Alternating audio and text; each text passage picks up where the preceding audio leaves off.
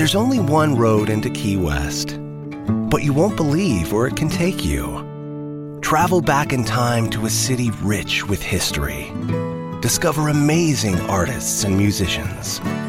Taste seafood fresh off the boat, or just kick back and soak up the island vibe. For more about Key West, visit flakeys.com. Key West, close to perfect, far from normal. Friends, and welcome back to the Little Woman podcast. I was very happy that my longtime Little Woman friend, Melodie Ellison, came to be my guest for the next three episodes. We shall be dissecting Laurie's proposal to Jo word by word and counting all the red flags there are. We also came to the conclusion that the closest adaptation to the novel proposal scene is the movie from 1933, and the furthest is in fact Little Woman 2019, so the adaptations are going more further and further away from the actual novel. I believe there is some truth based in Laurie's proposal. We know that Louisa May Alcott had a fling with the young Ladislas Wisniewski, and he was very flirtatious, and I personally believe that he had a crush on Louisa because she was a mother figure, someone who liked to look after him. Jo is a mother figure for Laurie, and you cannot marry someone when you see them more as your child. Crush on Louisa because she was a mother figure, someone who liked to look after him. Jo is a mother figure for Laurie, and you cannot marry someone when you see them more as your child. I think it is possible to still like and appreciate Laurie's character because this is exactly what he needs to hear from Jo so he can grow as a man when he falls in love with Amy. I personally like the book Laurie a lot more because he is complicated, relatable, and as Melodie and I shall be discussing, he behaves like a 20 something man, and we can learn from that. We can recognize that behavior and we can decide not to romanticize it. Melodie and I have known a couple years now. She runs the Little Woman Book Club in Facebook. That is where we met. I am no longer on Facebook, so don't bother to find me there. I quit last year. It wasn't good for my mental health. You all know how Facebook can be. But if you are on Facebook, that is a good group, and Melodie is very knowledgeable on all things Little Woman. I have some Little Woman coloring book pages available on my Ko-fi shop. You can leave a donation there if you are a fan of this podcast. The Ko-fi page is at ko-fi.com slash Little Woman channel. In these next three episodes, we are going to talk about the chapter 35 called Heartache.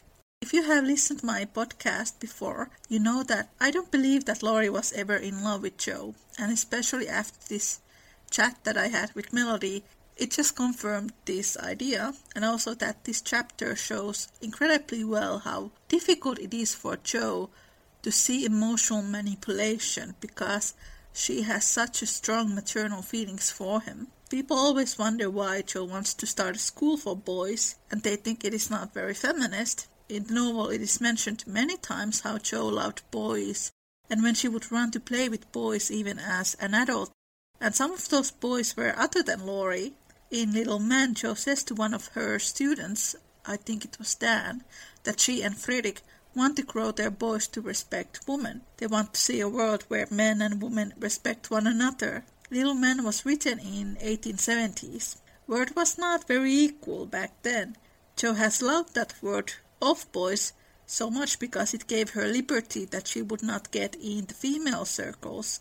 But then there are times when this word of boys is not so great, like when Laurie makes these ultimatums when he proposes her. So when Jo starts a school for boys, that can be seen as a feminist act because when she guides her boys, she is going to raise them to respect women so they don't end up doing what Laurie did to her. Those of you who have not read the books and you have only seen Laurie's proposals in various Little Woman adaptations, please listen to this episode and let me know your thoughts in the comments. I have no idea how it is even possible that we have and Laurie shippers in the world because if Laurie would do these things today, he would be a target of a Me Too campaign. And the comment shoutout goes to Christina. Quote, the whole Friedrich versus Laurie debate can be summed up in one idiotic sentence. Jo only marries Friedrich because she was lonely and really she's a lesbian, asexual, but straight and in love only for Laurie. It totally makes sense. Just what? People are so contradictory, and they must not know Jo at all if they think she'd ever marry someone she didn't love, and that she never wanted to be loved or married.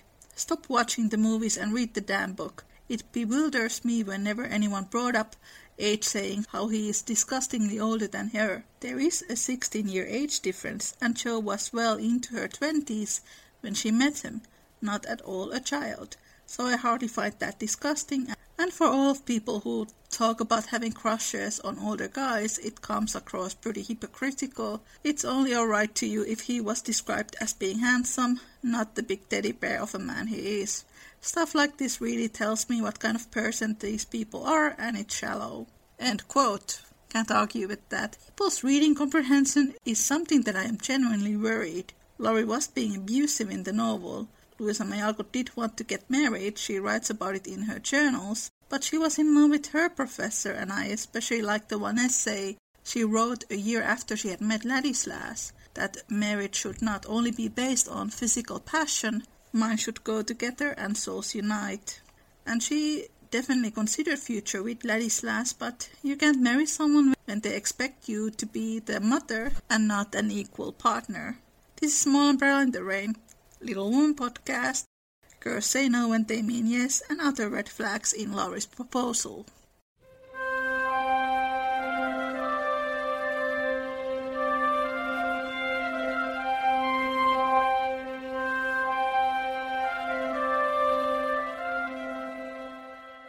My name is Melodie Ellison.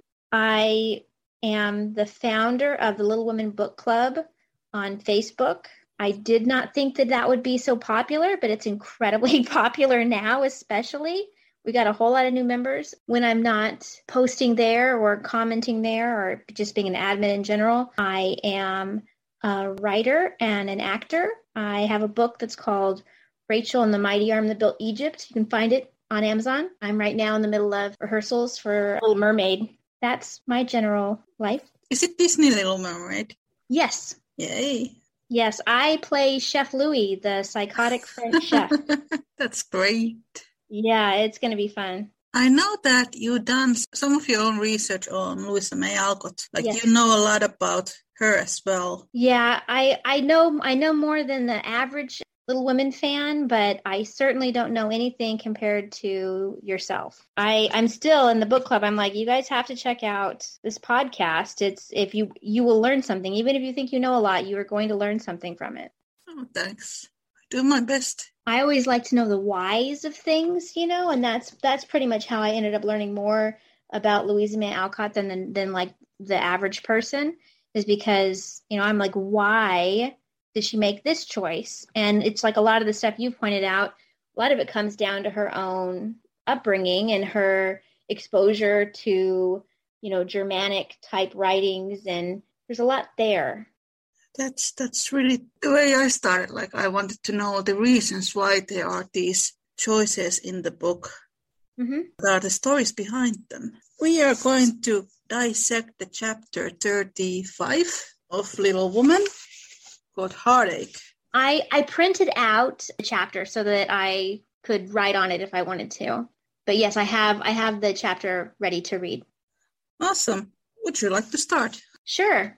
Okay, so Little Women, Part 2, Chapter 35, Heartache. Whatever his motive might have been, Laurie studied to some purpose that year, for he graduated with honor and gave the Latin oration with the grace of a Phillips and the eloquence of a Demosthenes, so his friends said. They were all there, his grandfather oh so proud, Mr. and Mrs. March, John and Meg, Jo and Beth, and all exulted over him with the sincere admiration which boys make light of at the time, but fail to win from the world by any after triumphs. So we have Laurie graduating, and uh, he's doing pretty good.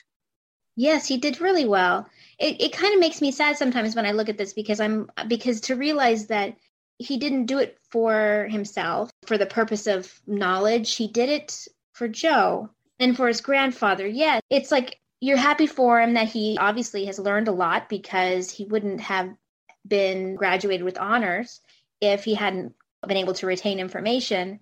But at the same time, it's it's like I don't know. I guess as somebody who has a great love of learning, it makes me sad to think that somebody wouldn't learn just for the sake of wanting to learn that they would be doing it for someone else. Yeah. I just rewatched the 1978 version and there's mm-hmm. the moment he's in the billiard hall and the yes. grandfather is like, why you are not in school? And he's like skipping school there. He still manages to study at some point, I think. Yes. And in in I think it was even maybe in this chapter that it talks about how he um, had gave up billiards for Jo. Yeah. You know? and I think it's one of those subtext things where it's like because it's not like talked about a lot in the book like oh he's so into billiards or he's into these things that are like maybe not good for his character you know because at the time billiards would have been considered like a low type of thing to be involved with it's a thing like like she couldn't make him like an alcoholic or something that was going to be really bad you know? Yeah. So she gave him billiards and it's still like his fault. One of the earliest chapter in part two when Laura is in college it's mentioned that he smokes drinks plays pool and flirts with girls. Something like that. And then he always gets out of trouble when he gets into fights and all the teachers like him even though he's not always the most responsible student because he's so charming. It's interesting. Laurie is an interesting character. Yes. I've got to stay for this confounded supper, but I shall be home early tomorrow. You'll come and meet me as usual, girls, Laurie said, as he put the sisters into the carriage after the choice of the day were over. He said girls, but he meant Jo, for she was the only one who kept up the old custom. She had not the heart to refuse her splendid, successful boy anything, and answered warmly, I'll come, Teddy, rain or shine, and march before you, playing Hail the Conquering Hero Comes on a Jew's harp. Laurie thanked her with a look that made her think, in a sudden panic, Oh dear me, I know he'll say something, and then what shall I do? Jo knows what's going to happen. She does. She does know. And I mean, isn't at this point she's already been avoiding him? She's been to, to the other side of the country, avoiding him. Yeah. Yeah. I think that's one of those things too that I, I feel like uh, a lot in, in Little Women, something that Louisa Alcott gets totally right is your your state of mind at different ages. Aren't they in their early twenties at this point or late teens? Um, early twenties, I think and so they're at that age where maybe they wouldn't normally just yet just say their mind. They're weaving around each other doing a dance of like oh i feel this way i feel this way versus if they were 10 years older she instead of running away she would have already told him hey i'm not interested in you like that. I don't think i ever thought about that but yeah i can see it, and it's just like how you know we've talked about before about how Laurie's love for Jo is an immature love. And again, it totally fits the age that he's at. It's not like that's who he is completely as a person because by the time he asks Amy to marry him, he's not the same person, but he's because he's grown up some. Mm. And and the fact that Louisa May Alcott can so exactly portray the inner workings of these people to fit the real ages they are. I, that's one of those things I think that is a very understated thing about her as a writer is she really does capture the way we think when we're at these different ages.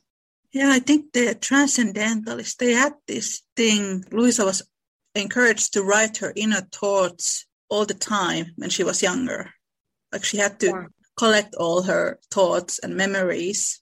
Well, she didn't have to do that, but she was encouraged to do it then you learn to know about yourself and that was part of their their fate. I think you can see a lot of that in little woman because you can read so much about the characters inner worlds. Yes i agree. Evening meditation and morning work somewhat allayed her fears and having decided that she wouldn't be vain enough to think people were going to propose when she had given them every reason to know that her answer would be she set forth at the appointed time, hoping Teddy wouldn't do anything to make her hurt his poor feelings. A call at Meg's and a refreshing sniff and sip at the Daisy and Demijohn still further, further fortified her for the tete-a-tete, but when she saw a stalwart figure looming in the distance, she had a strong desire to turn about and run away. Despite that, she had given them every reason to know what her answer would be. There's only one road into Key West, but you won't believe where it can take you. Travel back in time to a city rich with history. Discover amazing artists and musicians. Taste seafood fresh off the boat. Or just kick back and soak up the island vibe. For more about Key West, visit FLAKeys.com. Key West, close to perfect, far from normal. Taking charge of your future starts with taking the first steps. And saving up to $30 a month on Cox Internet with the Affordable Connectivity Program makes those steps easy to take. Whether they bring you to click upload on your first short film or join now for an online book club. Applying is easy. See if you qualify at cox.com slash ACP. Non-transferable one per household application and eligibility decisions are made by the FCC. That really got into me. Yeah. She has given him multiple reasons that she's not into him. I think I think a lot of us have been in those situations in life though, right? With with with young men. Mm. The the the young man who it doesn't matter how many times you say, "Hey, this is not how I see you," or "This is not going to work." I mean, nowadays it's usually about because a movie from the '80s or something told him that if he just keeps trying, it'll work. But in Laurie's time, it probably had been reading romantic poetry or some other romantic writings that ta- taught him that he was like going to win if he just kept at it because obviously he just had to play the part of the romantic lead and and then she would love him Yeah, that is very problematic these days. yes I think we talked about this earlier, how there are so many examples in the media about the guys Yeah. who behave like this. yes like we've talked i know we talked about it with like the notebook the notebook i it always makes me crazy when people are like it's such a romantic movie you know i i, don't- I haven't read the book i've only seen the movie but you know the scene where he's hanging off the ferris wheel and like threatening to kill himself essentially if she won't go on a date with him that is not romantic that is abuse you know Yeah. that's manipulation. But I, I think there's a, a lot of, it sounds like even all the way back then, a lot of men who think that that is a romantic gesture when really it, all it is is manipulation. I read the notebook, but it was maybe 15 years ago. I don't think that scene was in it. Maybe it was only Mm-hmm. Oh. the film, but I need to check that out. It's really troublesome in the movie. And the way um, Edward stalks Bella in Twilight. Yes. You know, and the sad thing is, is like there, we do buy into this stuff because I, I see all the problematic things with Twilight, but I still like Twilight. I still like the books. I still like the movies, but I wouldn't want an Edward. you know, I wouldn't want it personally. I enjoy the films, but it's, it's not a good, it's really not a good message. Yeah, I've only seen the first Twilight film, but I can see why a lot of young fans would like that. And I, I can see why a lot of young readers would like that in Laurie. Yes. because you don't have that experience yourself. If we would all imagine some guy saying that they are going to hurt themselves if we don't go out with them, nobody's going to think that's romantic or sweet. Yeah. I kind of like the scene where she goes to see Daisy and Demi-John. Just shows once again that Jo really wants a family to herself. You know, Yeah. I, I mean, think about how she creates her large family with Plumfield. I, I feel like it's one of those examples too, how in some of the more modern explorations of Little Women, people try to make her like just this like career woman and all of that, you know, and it's like there's nothing that was more important to Jo than her family. Her writing was secondary next to her family. It's an odd thing when people try to present her as this just career driven and it's like she's not career driven she's driven by family and art it's her writing is her art I think it's the chapter All Alone where the narrator says that she Mhm. has sacrificed hopes of love and chances for her own family, for her career, Mhm. and other things, her health. She's not happy. That's really sad. you look at the other books i mean clearly having a family ended up being a way more important thing to her than her writing was Mm. we're, we're not quite there yet in this chapter but there was something that really struck me while i was reading the chapter this time and it was the kind of the structure of laurie and jo's relationship reminded me of something. And I'm like, what does this remind me of? What does this remind me of? And then it hit me. It reminds me of Peter Pan and Wendy. You know, I was thinking about that earlier today that the way Jo collects these boys around her, yes. she's like Wendy and the Lost Boys. Her Lost Boys, exactly. Yeah. And and I was thinking about, you know, with, with the way she interacts with Laurie in this chapter, like when she, you know, she's like cradling him practically and like touching his hair, and it's make it makes me think of this mother type figure, but it's not a real mother. It's this child pretending to be a mother to this boy who pretends to basically be a man. And so that made me think this is like Peter Pan and Wendy. And of course, Peter Pan was first a play and then it became a novel, but it wasn't written until the beginning of the 1900s. So it's like 40 years after Little Women, basically. And so then I started thinking, I wonder if J.M. Barrie was influenced by Louise May Alcott at all, because between the relationship that Laurie and Jo have to the next book where Jo has this group of these boys. So I did a search, and what I found when I did a Google search was someone had actually written their thesis on a similar idea. The thesis was written by someone named Leah Marie Kirkpatrick, and it was titled Hidden Kisses, Walled Gardens, and Angel Kinder a story of the Victorian and Edwardian conceptions of motherhood and childhood in Little Women, The Secret Garden, and Peter Pan. So if someone else has had some similar ideas like this, I'm like, I must be on to something. Now, I only just found this today, so I have not read it because it is 148 pages long. All right. it's a thesis, but I thought how interesting, you know, because it seems like her general, I, you know, the the main point of it is this idea, you know, in, in this era, make ch- both both the idea of childhood and motherhood kind of like a an angelic sort of situation like it's you become saint like as a mother you are an angel as a child this kind of celebration of innocence within both of these ideas. But i don't know i think it's something to look at more like the idea that in a way laurie and jo are kind of a peter and wendy situation. That's super interesting. I was talking in an earlier episode with somebody who said that when Jo takes care of Bet, she almost has a maternal relationship to Bet, like she's almost Bet's secondary mother as well.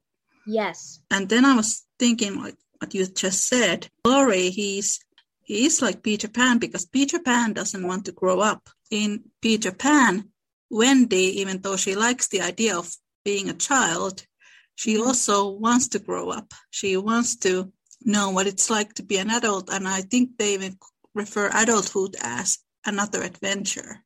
Where's the Jew's harp, Jo? cried Laurie as soon as he was within speaking distance. I forgot it, and Jo took heart again, for that salutation could not be God lover like. She always used to take his arm on these occasions. Now she did not, and he made no complaint, which was a bad sign but talked on rapidly about all sorts of faraway subjects, till they turned from the road into the little path that led homeward through the grove. Then he walked more slowly, suddenly lost his fine flow of language, and now and then a dreadful pause occurred to rescue the conversation from one of the wells of silence into which it kept falling. Jo said hastily, Now you must have a good long holiday. I intend to, Something in his resolute tone made Jo look up quickly to find him looking down at her with an expression that assured her the dreaded moment had come and made her put out her hand with an imploring, No, Teddy, please don't. I will, and you must hear me. It's no use, Jo. We've got to have it out, and the sooner the better for both of us, he answered, getting flushed and excited all at once. Say what you like, then I'll listen said Jo with a desperate sort of patience. Jo is deadly afraid at this point. yes. As an adult, at least reading this scene, I don't see how people are still like wanting her to say yes. And really, I don't see how Laurie still ends up people's like favorite character that is not a sister. I think it's the adaptations. Oh, you're probably right. Because we, we just did a poll in the Little Women Book Club. And first we did the, a poll of who's your favorite sister, and And of course, Jo in a landslide won. and then we did a poll that was who's your favorite a character who isn't one of the sisters? And Laurie won by more than double that of the runner up. But at least the runner up was Friedrich. I, I am happy about that. but like really overall, Laurie got more votes even than Jo got from both the polls. Interesting. The 2019 film, Laurie has no flaws. They have all been erased. Well, his costuming. well, that one, yeah. Oh, you know what bugs me so much because I felt like in general uh, he did a he did a pretty good job, but the costuming really did him no justice because when he's supposed to be a grown up, especially in that proposal scene, he looks like he's got like a full diaper or something because his drawers are so loose. Like it looks like he's like a child with who, who has a diaper that needs to be changed. Somebody who was a Jo and Laurie shipper said to me that Friedrich was terrible bully in the 2019 film. Laurie was always kind to Jo. Oh, interesting. I didn't think that Friedrich came off as a bully. I think that they made a mistake by not casting someone German. I think they mm. made a mistake by casting somebody who was too conventionally handsome. People get so wrapped up in the idea that they when they think that Jo and Laurie should have been together. If they if they actually read the book, that they must not have very much reading comprehension. I think they got really defensive. Like they were on Jo's side when Jo said that Frederick was a terrible bully. So they identified with Jo. I don't know why. Yeah. Because in the book, Jo and Frederick don't argue. That whole film, I mean, the only thing good that came out of that film is that it gave, I think, a lot of people new eyes to look at Amy. Yeah. You know, Amy had a little bit of a redemption in that film but at the same time, it was so weird seeing her, that actress, play young Amy and then adult Amy. It that just didn't to me that didn't work, especially since the whole thing was done in like flashbacks and flash forwards, and it just didn't work to me. And it was really confusing because once you have Jo saying that she wants to be alone, then she's lonely. Then she says that she's in love with Friedrich, and then she suddenly wants Laurie back. Right. I have no idea what was going on in it like what was going on in Jo's head. You know, it's like it's like they wanted to take a story that just is a beautiful story that has a lot of heart and turn it into something artsy. That's not what the story is. Uh, it just I don't I just didn't work. I, I I know you agree. It just didn't the whole the whole idea yeah. behind it didn't work. I just like to complain about it. I always try to remind myself is that with things like this that I didn't like it, but there's someone who did. So maybe this that was that film was for them. And maybe that film will then be the gateway to them watching one that actually will be better or maybe to read more of the books or any of the books because i mean there are little women fans who have not read the book who just like watching the movies. Yeah we have some some people like that in the book club. All they are, are interested in are the movies. And i mean i i understand that. There are i guess there are some really good books that i haven't read but i've seen the movies of but for the most part if i see a movie that is good i I try to read the book first, and if I don't, then I'll read the book later. But I'm also a big bookworm. Laurie was a young lover, but he was in earnest and meant to have it out. If he died in the attempt, so he plunged into the subject with characteristic impetuosity, saying in a voice that would get choky now and then, in spite of manful efforts to keep it steady, I've loved you ever since I've known you, Jo. Couldn't help it. You've been so good to me. I've tried to show it, but you wouldn't let me.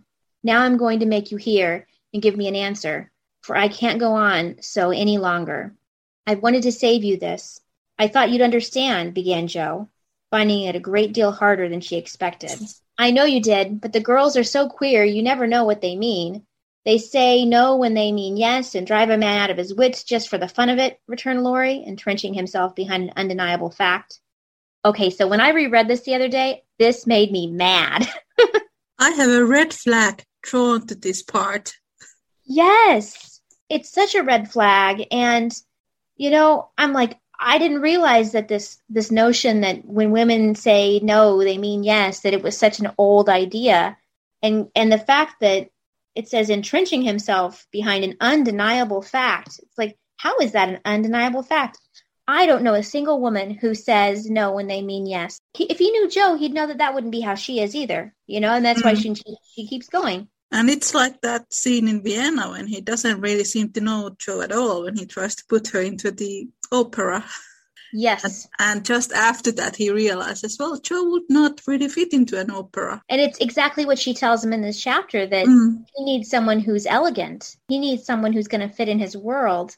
And she doesn't. And when I was thinking about his whole purpose of this proposal, he doesn't actually want to marry her. He wants to marry her family. You know what I mean? Like, like she was the doorway into which he entered the March family to begin with. And so it to him, it's this natural thing that that means he should marry her. In a way, he kind of continues this. One of our uh, book club members mentioned that that she she doesn't really believe so much that Laurie even was completely sincere with Amy. Like that, the idea really was still that he wanted to marry into the family, and so it wasn't like, oh, I I love you, I love you, Amy, and so we're going to be married now. It you are another way for me to be really a part of this family. I made an episode where I analyzed Laurie's proposal to Amy. You know, he's very flicky because in one moment he's like, he tries to re- resent the idea that he was in love with Amy because he sees himself as this romantic hero. He feels like he owes Jo some kind of a favor, which he doesn't. When you save on auto insurance for driving safe with USAA Safe Pilot, you'll feel like a big deal, even in a traffic jam. Save up to 30% with USAA Safe Pilot. Restrictions apply. We made USAA insurance for veterans like James. When he found out how much USAA was helping members save, he said, It's time to switch. We'll help you find the right coverage at the right price. USAA. What you're made of, we're made for. Restrictions apply. He feels like he he's unfaithful to Jo, even though Jo has said no many times to him.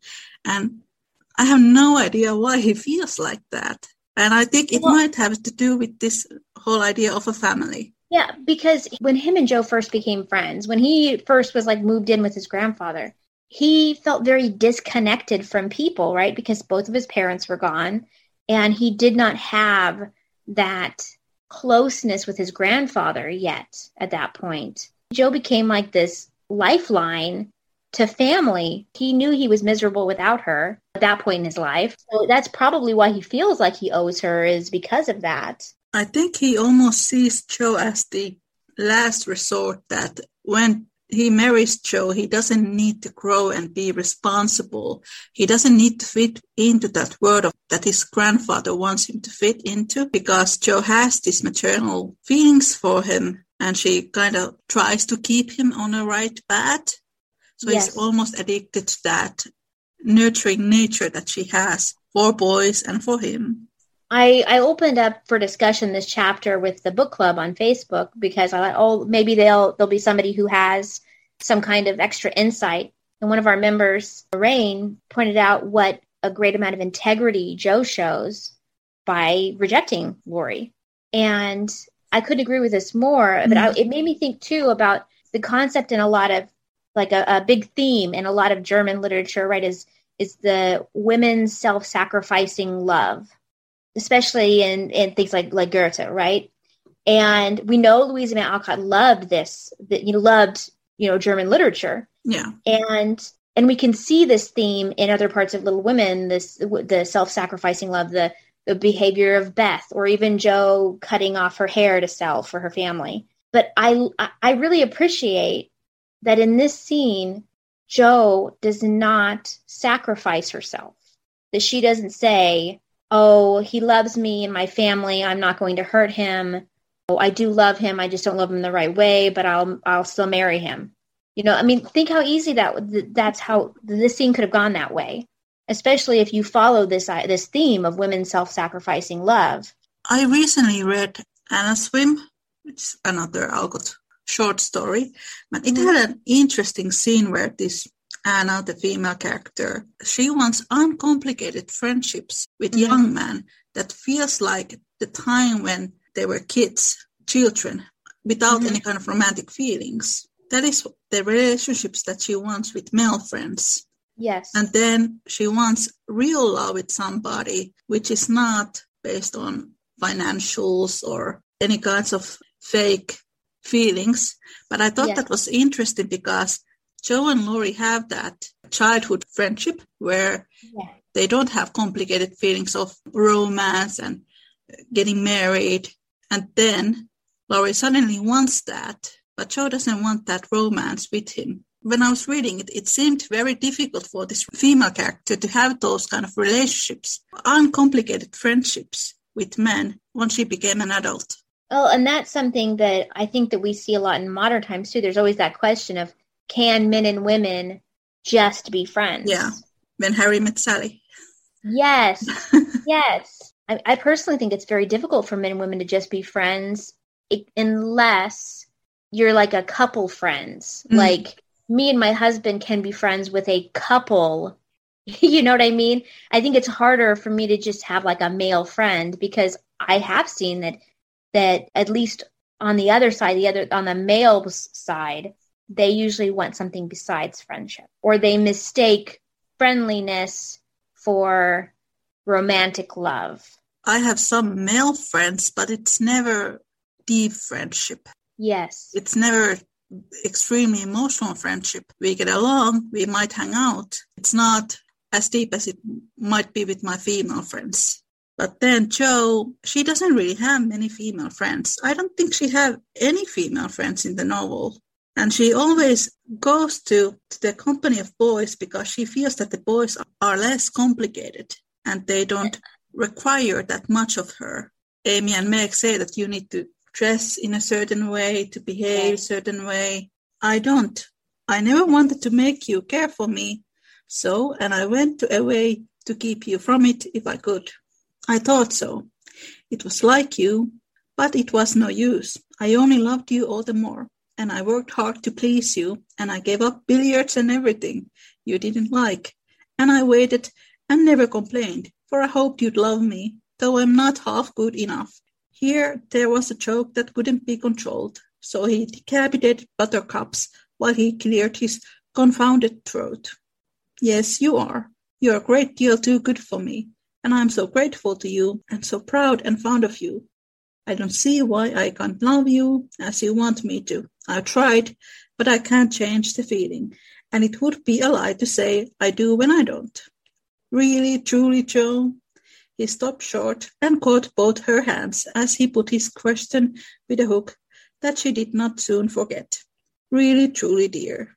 They were the grow now, close by the stile, and when the last words fell reluctantly from Jo's lips, Laurie dropped her hands and turned as if to go on, but for once in his life, that fence was too much for him, so he just laid his head down on the mossy post and stood so still that Jo was frightened.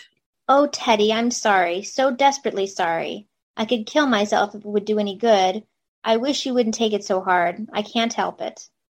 You know it's impossible for people to make themselves love other people if they don't, cried Jo inelegantly but remorsefully as she softly patted his shoulder, remembering the time when he had comforted her so long ago.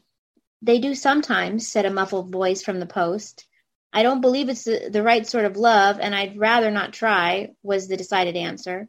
There was a long pause while a blackbird sung blithely on the willow by the river, and the tall grass rustled in the wind. Presently Jo said very soberly, as she sat down on the step of the stile, Laurie, I want to tell you something. He started as if he had been shot, threw up his head, and cried out in a fierce tone, Don't tell me that, Jo. I can't bear it now. Tell what? she asked, wondering at his violence. That you love that old man. What old man? demanded Jo, thinking he must mean his grandfather.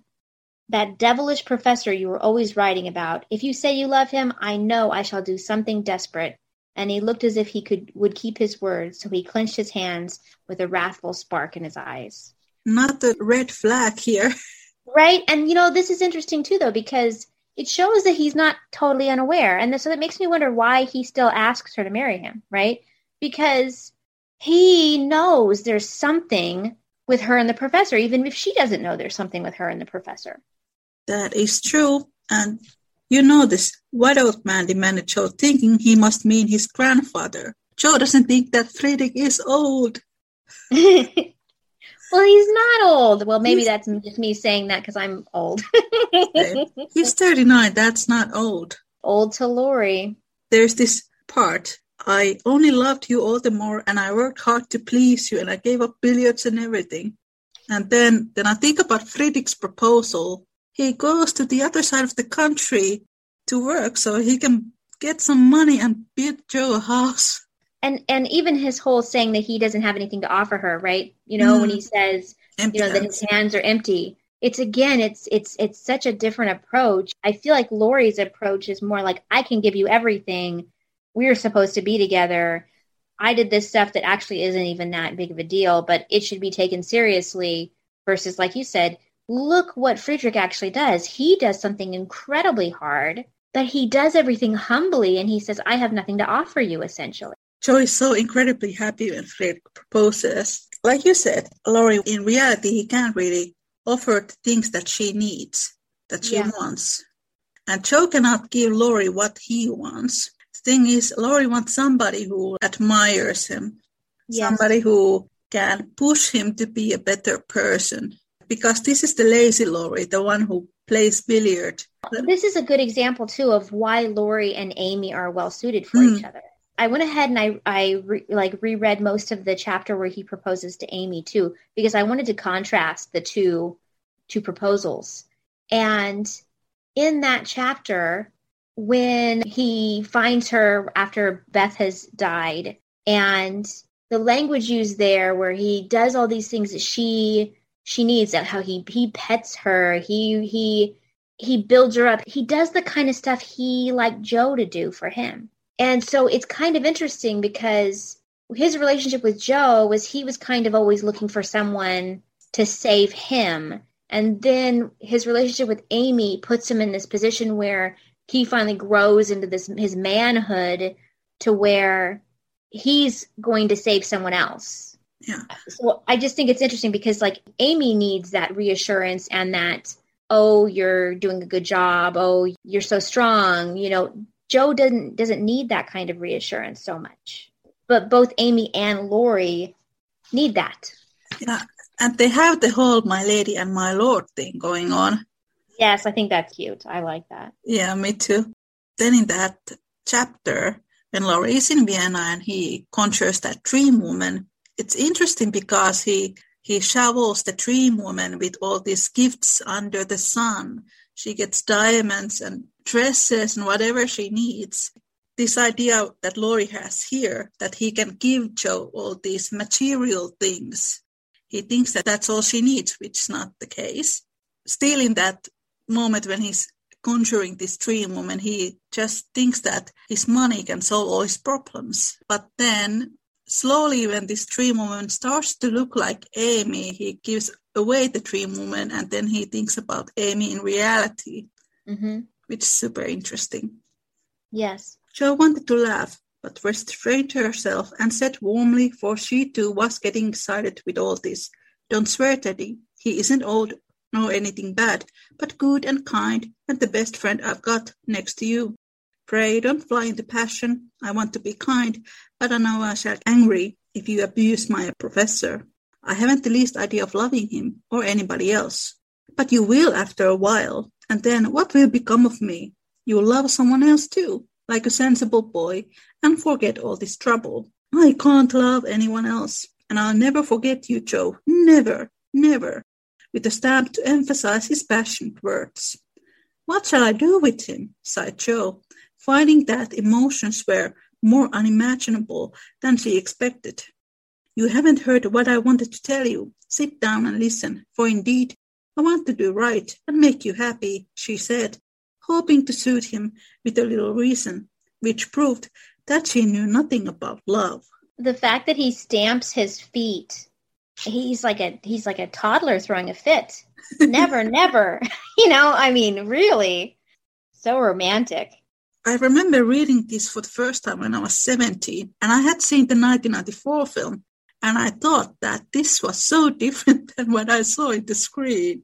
So I read it for the first time when I was 13. I read it in summer of 1994 before the film came out. so I definitely got a different feeling from the film to this. Now, the film version I find really interesting because so there's a book that's called Meg, Jo, Beth, and Amy: The Story of Little Women and Why It Still Matters by Anne Boyd Rioux. Yeah, I know I, that I, one. I, I don't. Okay, so it, it says in that book that in the original draft that Laurie does kiss Jo. You know, just like in the 94 movie, which is not the final version of the book. The book says when she first wrote the scene, Alcott had a more dramatic exit in mind. Instead of simply turning away, Laurie caught her in his arms and kissed her violently. Jo did not respond, but was subsequently frightened by his passion. And I think that's it's interesting that that it was changed because I do feel like the the movie version of 94 movie version that the scene worked really well. It really did. But it does it does make you feel worse for Laurie because you're like, "Oh, he loves her." You know, and he mm-hmm. doesn't seem like a petulant child. He seems just like this man who who loves her and has loved her his whole life, you know. But I wonder why Louisa May Alcott actually changed it from what she originally wrote, unless she was just trying to make a more clean break of he is not the right person for Jo. I have two theories. I think it might be Louisa and Larry Wisniewski. Okay, round two. Name something that's not boring. A laundry? Ooh, a book club. Computer solitaire, huh? Ah, sorry, we were looking for Chumba Casino. That's right. ChumbaCasino.com has over 100 casino style games. Join today and play for free for your chance to redeem some serious prizes. ChumbaCasino.com. No purchase necessary. Void where prohibited by law. 18 plus terms and conditions apply. See website for details. because I knew that they kissed in a carriage. Louisa Oh, writes okay. about that in her journal. Then she writes like it was time for the old woman to go back to her own life. I was reading that Louisa May Alcott was like 32 or something, why she calls herself old. And then Mm-hmm. I remembered, well, he's 21. in that time period, you know, I was just thinking like, you know, recently with Betty White passing away, there's Mhm. been so much stuff with the Golden Girls in the media. And when the Golden Girls first came out, those women were only like 53 years old. Yeah. But for like our standards of today, 53 year old in the 80s looks like a 75 year old or an 80 year old now. You know what I mean? Yeah. And so to be a 32 year old in the late, mid to late 1800s, I'm sure that felt very old next to a 21 year old man. That Yeah. probably felt like she was robbing the cradle. There's still lots of people who don't like to see older women with younger men. So there's controversy now, and there was controversy then. I think Louisa had must have really good reasons to reject him because I think only way Jo and Laurie would have ended up together in this book is if Louisa had married him. I don't think she loved him Uh, because there's also these references that she kind of had maternal feelings for him. It's kind of difficult to be in a relationship with that kind Yes. of person if you are more like a mother figure for them and not a, an equal partner. And then also in um, Goethe's novel Sorrows of Young Werther, when Werther confesses his feelings for Lottie, I think they also kissed in the novel because that proposal is very similar to this one. Oh, okay. Werther, he threatens to kill himself if Lottie won't marry him. It really goes into this romanticizing this guy and the way he pursues this woman. So yeah, I think that's why Louisa May Alcott might have written this early draft with a kiss that was passionate, but also Jo is really frightened when that happens.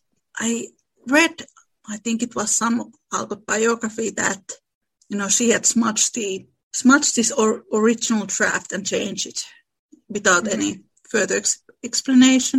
I wish that we could actually see those silent films.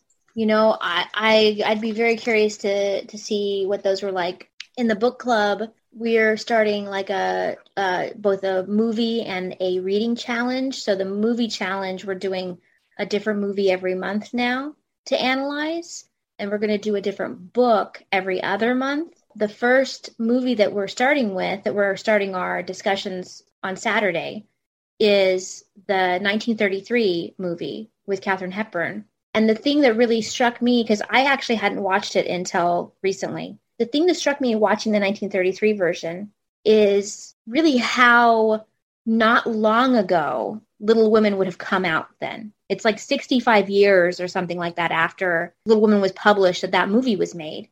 And when you think about how short of a time period 65 years is, it'd be like if a book written in 1957 Mm. was made into a you know movie now. And so people who literally were alive when Little Women was pu- first published were able to be seeing the movie in the theaters. And I think that that that probably really influenced the accuracy of time period for the film. And and that's why I really wish that we had access to those silent films because those silent films obviously they're much closer even to the publication date than than the 1933 film. Because I'd be curious to see how much more accurate the costuming or the hair or even the Mm. way actors move. Because I mean different time periods we have different ways that we even like move our bodies versus what's considered accept socially acceptable in the way that we stand or sit and that's one of the reasons the 2019 film wasn't that great was because the hair was so out of Mm. time period. You know what the i mean? clothes yes the clothes the colors of the clothes particularly. I think that might be also the reason why the 1933 film, it's one of the closest to the books in ways the actors look and the characters. hmm And also, I think it, that one and the 1949 film, Rory's Proposal, it's pretty angry. He has a temper and it's like he could stamp his foot to the ground. And I think he might actually do that in the 1933 film hmm like he's shouting at her and i think he says says like jo you don't know what you're doing it's pretty close to this chapter Yes. I, I was really impressed with the 33 film Mhm. because I thought this this really is quite accurate to the book with the exception of what it excludes, right? Because the mm-hmm. 1933 film excludes the manuscript getting burnt. It excludes Amy falling through the ice. It excludes the teacher striking Amy and and and limes and you know so it leaves out a whole lot of these like important parts that are normally not left out of the movies. I think that with the exception of what it excludes, I think that the 30, 1933 film might be the most faithful to the novel as far as the way the characters are presented and the way the set, the, the actual, you know, the, the sets that they're performing on really look accurate also and the costuming. But I don't know if you know this, but the costumer for the 1933 film was Walter Plunkett. And Walter Plunkett also was the costumer for Gone with the Wind. oh really Yes, and so so this man was so good at costuming in the Civil War era. He was known as being like a big researcher when he did historical films, and so he would go to the libraries that had all the historical records on the actual costumes from the time periods or like the clothing from the time periods. And so his costumes are way more accurate than most of the other films we're, we're going to be seeing because it, historical accuracy was important to him. it's really nice with the scenes that the movie doesn't have it also have these scenes that are not adapted usually like i Mhm. remember watching that and it had the the scene where beth dies but Yeah. then after that you know in the book jo thinks that she needs to take beth's place she does all these things at at the home she starts to take all these little chores that beth used to do like it's her way to cope with the pain, but also she almost like has decided that now she's going to take care of her parents because Beth isn't here anymore. And that was in the film, and I was really impressed by that because you have Katharine Hepburn being this clumsy, very tall tomboy girl trying to be this spirit of the home, and she was really endearing, and I really liked Yes. that. I was really surprised with Katharine Hepburn, really in the film. I mean, there were times if the if the camera was too close to her, I do feel like she looked too old for the part most of the time. But when it was not close to her, I felt like we couldn't have had a more accurate Jo physical a physical Mhm. representation of Jo. Yeah. You know, should we actually have somebody who is is tall and lanky and doesn't move always like a lady. You know, like yeah. she did a great job. I think she and then Sarah Davenport in the 2018 film are closest to the book, Jo. The 1994 film, before it even came out, I was horrified because I thought, how can Winona Ryder play this part when she's like she's like a pixie, mm. you know? she's so tiny and she's so pretty. And I thought, there's no way. But then I saw the film and she does such a good job of portraying the character that I, I give her a pass on being pretty and tiny because I feel like she really does a good job of playing Jo, even if she doesn't look like Jo. You know what yeah, I mean? Yeah. And I think everyone in the 1994 film are very attractive. All yes. of them, like Gabriel Byrne and Christian Bale, they're all very attractive.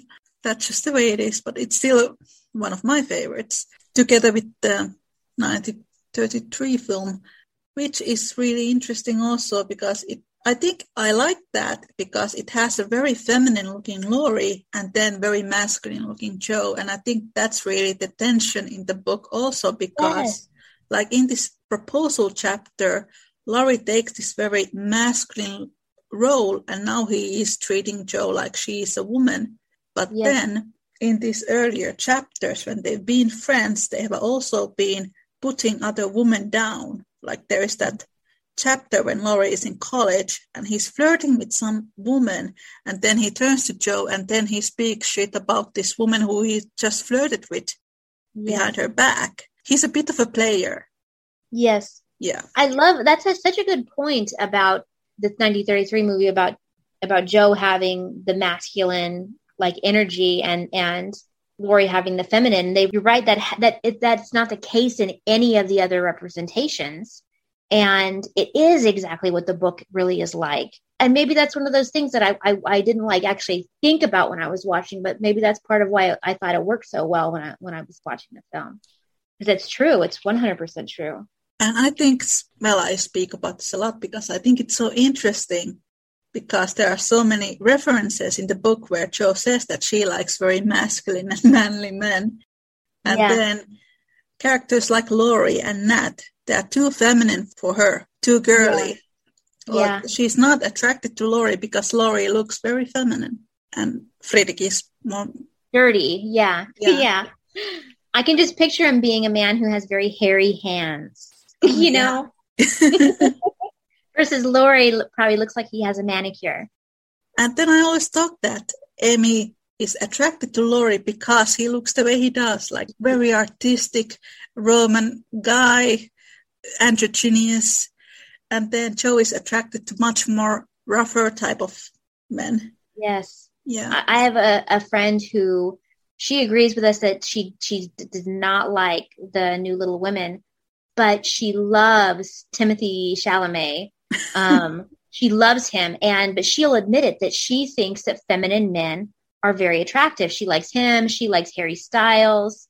She liked David Bowie. Mm. She likes these more feminine, androgynous type of men. There are lots of women who like skinny guys. Androgynous. Yeah, androgynous guys.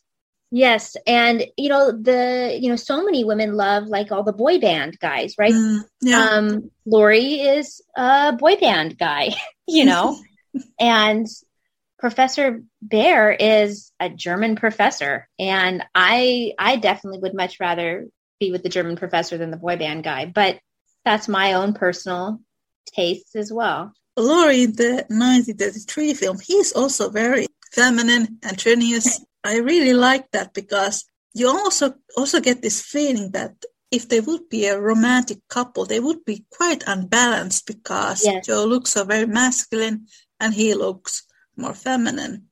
Yes. And I think it's so interesting because, you know, Jo does feel this need to take care of him because he's not so solidly built, muscular. Somehow his body type might wake up those maternal feelings. I don't know. I just, I just think it's interesting. Think about it too. The very beginning, when we're first introduced to Laurie, he's sick and he's yeah. not allowed to go outside even. Yeah. I mean, uh, can you even picture Friedrich being sick and not being able to go outside? I just can't picture it. He would be outside and shovel the snow and everything still, even if he was a little bit sick. One of my Friedrich Bhaer friends, fan friends. She wrote this fanfic where she wrote, if Friedrich would get sick, Jo would be so lost. Like Jo wouldn't know what to do. When Laurie is sick, Jo knows that she needs to take care of him. But if yes. Friedrich gets sick, Jo would be sick of worry. Jo would go crazy and Franz or someone should calm Jo down. It would be very serious. Jo yeah. would lose herself then. I agree. Melodie and I continue our chat next week.